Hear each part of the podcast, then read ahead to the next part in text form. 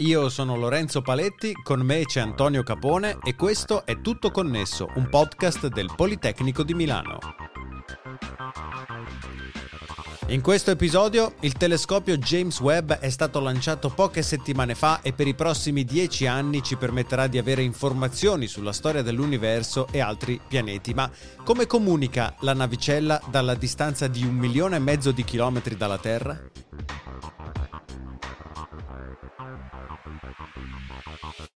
Ne parliamo con Carlo Riva, docente di campi elettromagnetici al Politecnico di Milano. Ciao Carlo e grazie per aver accettato il nostro invito. Eh, ciao Lorenzo e grazie per l'invito. E Antonio Capone, docente di telecomunicazioni al Politecnico di Milano. Ciao Antonio. Ciao Lorenzo e ciao Carlo. Dopo oltre un decennio dedicato alla sua costruzione, il telescopio spaziale James Webb è stato lanciato lo scorso Natale. Il telescopio sarà utilizzato per individuare le prime galassie dell'universo e studiare i pianeti orbitanti attorno ad altre stelle.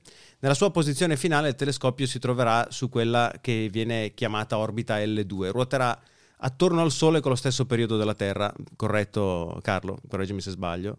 Corretto, no, no, è corretto e la Terra si troverà sempre tra la nostra stella e il telescopio, il quale è, sarà a una distanza di un milione e mezzo di chilometri dalla Terra praticamente. E Carlo, come faremo a comunicare con il telescopio? Cioè immagino che dalla Terra dovranno essere inviati comandi per controllarlo, mentre dallo spazio saranno ricevute le sue immagini. Quindi ci sono delle antenne sulla Terra in grado di trasmettere e ricevere dei centri di controllo. Come funziona? Sì, esatto, perché la missione James Webb Telescope necessita ovviamente di un sistema di comunicazione bidirezionale. Nell'uplink che va da terra verso la navicella vengono trasmessi comandi sia per la missione scientifica, per eventualmente mandare istruzioni, diciamo così, agli strumenti di bordo, che per il controllo della navicella. La navicella è nella posizione L2, che è la Grange 2, che è una posizione instabile, quindi in realtà orbita intorno a questo punto L2 e quindi ha bisogno di un controllo d'assetto continuo. Bene, questi dati in uplink richiedono una banda relativamente stretta, mentre il downlink, che è quello che va appunto dalla navicella verso terra, è riservato ai dati scientifici particolarmente importanti e voluminosi, alla telemetria di bordo e a vari dati eh, ingegneristici. Quindi c'è una necessità effettivamente di scambiare in continuazione eh, informazioni con la navicella nelle due direzioni.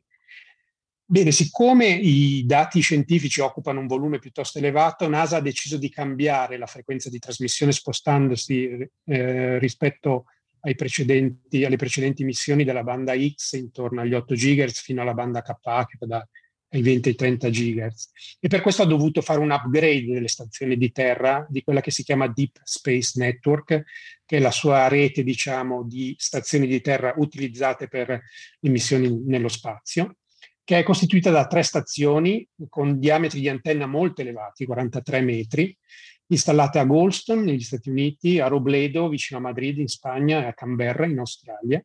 Queste antenne ovviamente avendo dimensioni così considerevoli hanno un guadagno molto elevato e quindi possono ricevere un segnale molto debole proveniente dalla navicella che è così distante dalla Terra. Poi le, le, stazioni hanno anche il grosso vantaggio di essere distribuite in modo abbastanza uniforme sul globo terrestre, sono circa distanti 120 gradi in longitudine e coprono sia l'emisfero nord che eh, quello sud, cioè sia eh, gli Stati Uniti e eh, la Spagna che ehm, Canberra che sta in Australia. Altre soluzioni per comunicare con la navicella non erano facilmente praticabili, soprattutto per il numero limitato di stazioni di terra che avrebbero limitato il tempo di visibilità eh, con la navicella da terra. E nel caso del James Webb tu dicevi ci sono queste tre stazioni che sono ben distribuite, però il telescopio non è geostazionario, cioè visto dalla Terra non appare sempre in una posizione fissa nel cielo. Quindi queste tre stazioni sono sufficienti a vederlo 24 ore su 24 o la comunicazione avverrà solo in alcuni periodi in cui sarà visibile a queste tre stazioni? No, in realtà la comunicazione avviene solo in certi periodi perché, come dicevi giustamente, la comunicazione avviene con una navicella che non è geostazionaria come avviene per le comunicazioni, per esempio, di broadcasting televisivo con un satellite posizionato sopra l'equatore che è visto in una posizione fissa eh, dalla Terra. Eh, invece è destinato a occupare appunto questa posizione L2 che, eh, Lagrange 2 che consente eh, di mantenere invariate le posizioni fra stella, Sole e, eh, scusate, fra Terra, Sole e la navicella, perché appunto la navicella ruota con lo stesso periodo intorno al Sole della Terra. Ha grandi vantaggi questa posizione orbitale perché il Sole e la Terra sono sempre alle spalle della navicella, la Terra quindi è sempre visibile, una posizione stabile, non ci sono eclissi di Sole, quindi oscuramento dei pannelli fotovoltaici che richiedono ehm, di solito sempre una diminuzione dell'attività sperimentale il campo visivo del, del telescopio è freddo, cioè non, non vi compare mai il Sole. Però ovviamente, anche se la posizione relativa fra navicella e Terra è costante, eh, c'è l'effetto della rotazione della Terra intorno al proprio asse, quindi apparentemente se io guardo una navicella da Terra la, ve- la vedo sorgere e tramontare nel cielo e quindi l'angolo di elevazione del collegamento che si stabilisce di comunicazioni fra Terra e navicella è variabile.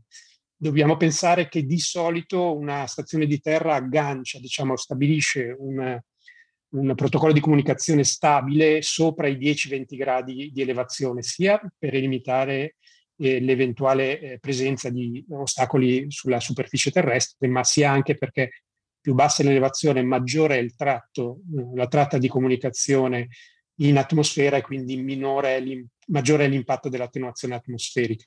Quindi diciamo che bisogna scegliere un compromesso cercando una, eh, angoli di elevazione con, nel, nel, contatto con la navicella piuttosto elevati che consentono una minore attenuazione e quindi una maggiore velocità di trasmissione e, qui, e quindi questo ovviamente riduce il, il, tempo di contatto totale. Alla fine nell'esperimento di questo telescopio la, la, presenza delle tre stazioni nei due emisferi garantiscono quattro ore di contatto due volte al giorno, quindi approssimativamente i tempi di contatto sono distanti 12 ore l'uno dall'altro. Quindi otto ore totale di contatto, mm. di comunicazione fra navicella e terra. E tu prima accennavi alla, alle frequenze su cui eh, questo sistema comunica. Eh, puoi raccontarci perché sono state scelte proprio queste frequenze? Eh... Dunque, i dati che non richiedono una banda larga, abbiamo visto, sono quelli dei comandi trasmessi da terra in uplink, la telemetria a bassa velocità che, che è anche in downlink, e vengono trasmessi in banda S, una banda tradizionale intorno ai 2-4 GHz. Tanto per fare un esempio, questa è stata la banda che, viene, che è stata utilizzata per l'allunaggio nel 69 da Apollo 11 per la trasmissione delle immagini dell'allunaggio. Eh, dobbiamo considerare che all'epoca avevamo stazioni di terra con antenne da 64 metri, quindi ancora più gigante di quelle che vengono utilizzate in questa missione. Invece i dati in downlink scientifici hanno volumi, come abbiamo detto, molto eh, grandi. Inizialmente si è pensato a utilizzare la banda X, che è la banda tradizionale per le missioni spaziali, intorno agli 8 GHz, eh, con una velocità di 8 megabit per secondo. Eh, questo però avrebbe richiesto una banda di 20 MHz, che era il doppio di quella disponibile. E quindi si è deciso di fare questo salto un po' nel buio, nel vuoto, che era il, il passaggio per una missione così importante di Deep Space a, a 26 GHz, eh, la banda in, in banda KA, che avrebbe consentito di superare i 5 megabit eh, per secondo della Deep Space Network in banda X. Ovviamente questa banda KA però anche degli inconvenienti, cioè è maggiormente soggetta all'attenuazione atmosferica dovuta alla presenza di vapore, ossigeno, nubi e pioggia quando capita. Eh, la maggiore direttività delle antenne, queste antenne da 34 metri, ovviamente compensa in parte l'aumento di attenuazione. Inoltre consente, ovviamente, essendo maggiore la banda, una velocità di trasmissione piuttosto elevata e questo riduce il tempo necessario per la trasmissione dell'intera quantità di dati giornaliera e quindi consente anche di concentrarsi ad angoli di elevazione più elevata dove l'attenuazione è inferiore.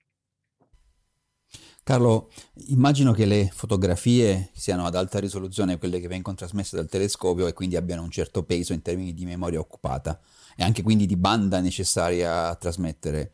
Eh, quanti dati scambierà il telescopio con quale velocità avverranno i trasferimenti? In qualche modo qual è la velocità di trasferimento effettiva utilizzata? Sì, questo qui è un problema che stanno fronteggiando gran parte delle missioni scientifiche che, di osservazione dello spazio e della Terra, cioè cresce il numero di strumenti a disposizione degli scienziati e cresce la loro risoluzione. Questo ovviamente eh, dà luogo a una quantità di dati molto elevata da trasmettere in periodi piuttosto limitati che sono i tempi di contatto. Bisogna considerare anche che la memoria di bordo è piuttosto costosa, per cui ovviamente ci sono dei sistemi di salvataggio dei dati a bordo della navicella, ma poi dati, la, la, memoria va svuotata il prima possibile perché non riesce a memorizzare più di tante eh, passaggi giornalieri, diciamo. Il volume di dati da trasmettere in downlink per questa missione è circa 235 gigabit al, al giorno. In downlink avviene in banda KA, come ho detto, con tre velocità di trasmissione selezionabili, una a 0,875, l'altra a 1,75 e quella di default a 3,5 megabyte per secondo, eh, che è la velocità che viene utilizzata normalmente, si riduce solo in caso di maltempo, per esempio, sulle stazioni.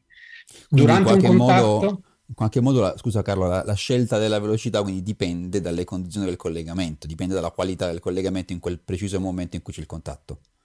Esatto, bisogna considerare che le stazioni di terra sono di solito per queste missioni poste in zone particolarmente aride, quindi con pochi problemi di pioggia, spesso anche in zone elevate, montuose, eccetera. Però certamente quando si trova, ci si trova eh, di fronte a condizioni avverse meteorologiche, bisogna ridurre la velocità per consentire di eh, ricevere correttamente i dati. Quindi caso, in, salvo casi molto particolarmente sfortunati, non si corre il rischio di saturare la memoria sul, sulla, sulla navicella.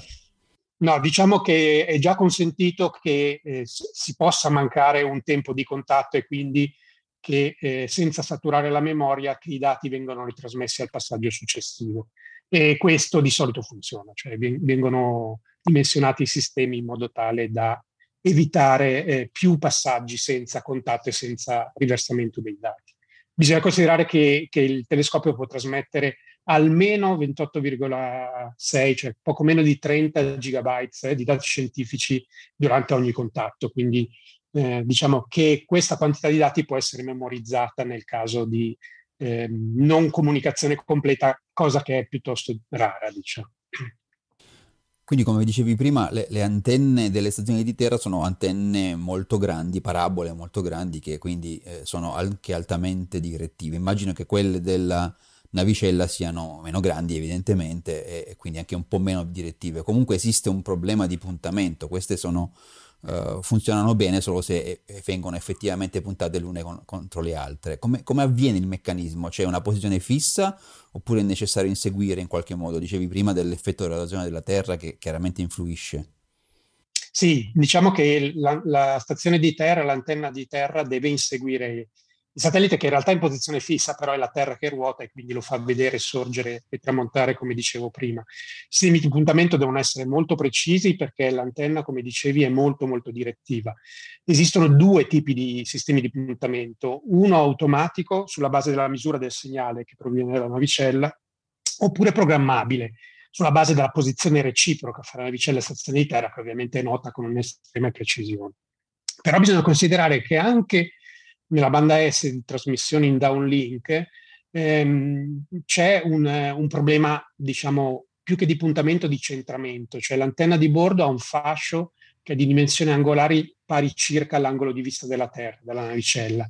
Quindi è come se il fascio occupasse tutta la Terra, ma essendo appunto la navicella in orbita intorno a questo punto L2, eh, richiede il puntamento del fascio eh, periodicamente, quindi circa ogni 3-4 ore il fascio a bordo del satellite viene ripuntato sulla Terra proprio per evitare, per, proprio per massimizzare diciamo, la potenza che viene ricevuta dalle stazioni di terra. Quindi anche la, la, l'antenna della, della navicella viene riposizionata periodicamente, questo è il punto, sì. Esatto, perché deve riuscire a mantenere sempre la Terra dentro il proprio fascio centrale essendo un'antenna meno direttiva, diciamo che ha un'apertura angolare maggiore, ma deve comunque consentire di mantenere la Terra sem- sempre nel suo campo visivo, chiamiamolo così. Bene Carlo, in questo podcast abbiamo spesso parlato di, di 5G e i 26 GHz che hai menzionato essere la frequenza utilizzata per questo collegamento è una delle frequenze eh, vicine a quelle utilizzate dal, dal 5G. Una domanda lecita se vuoi è quella eh, se possono esserci delle interferenze tra questi sistemi per la comunicazione spagia- spaziale e eh, la comunicazione terrestre come quella del 5G. Sì, questo è un problema che ovviamente si presenta frequentemente, specialmente poi quando vengono utilizzate frequenze vicine per i sistemi satellitari e quelli eh, o sistemi spaziali e quelli terrestri. E in realtà in questo caso da parte della stazione di terra, essendo le antenne così grandi, sono molto direttive, quindi e oltretutto in una parte del tempo di contatto puntano molto in alto, cioè quindi non verso terra. Ovviamente ci possono essere dei lobi laterali che eh, spillano diciamo, della potenza, però eh, bisogna considerare che questi lobi laterali hanno una potenza di trasmissione piuttosto ridotta e soprattutto che le stazioni sono poste in zone piuttosto desertiche, non, hanno, non sono poste in, in, in, zone urbane o sono tendenzialmente in zone eh, desertiche per i motivi che accennavo prima. Quindi diciamo che l'interferenza da parte delle stazioni di terra è piuttosto limitata. Da parte invece della stazione di... Ehm, eh, scusate, della, della, navicella che trasmette verso terra, eh, dobbiamo anche considerare che appunto essendo la navicella così eh, lontana, diciamo che il segnale che arriva a terra è veramente di, di intensità molto ridotta, tant'è vero che abbiamo bisogno di antenne di qualche decina di, di metri di diametro per poter captare correttamente il segnale.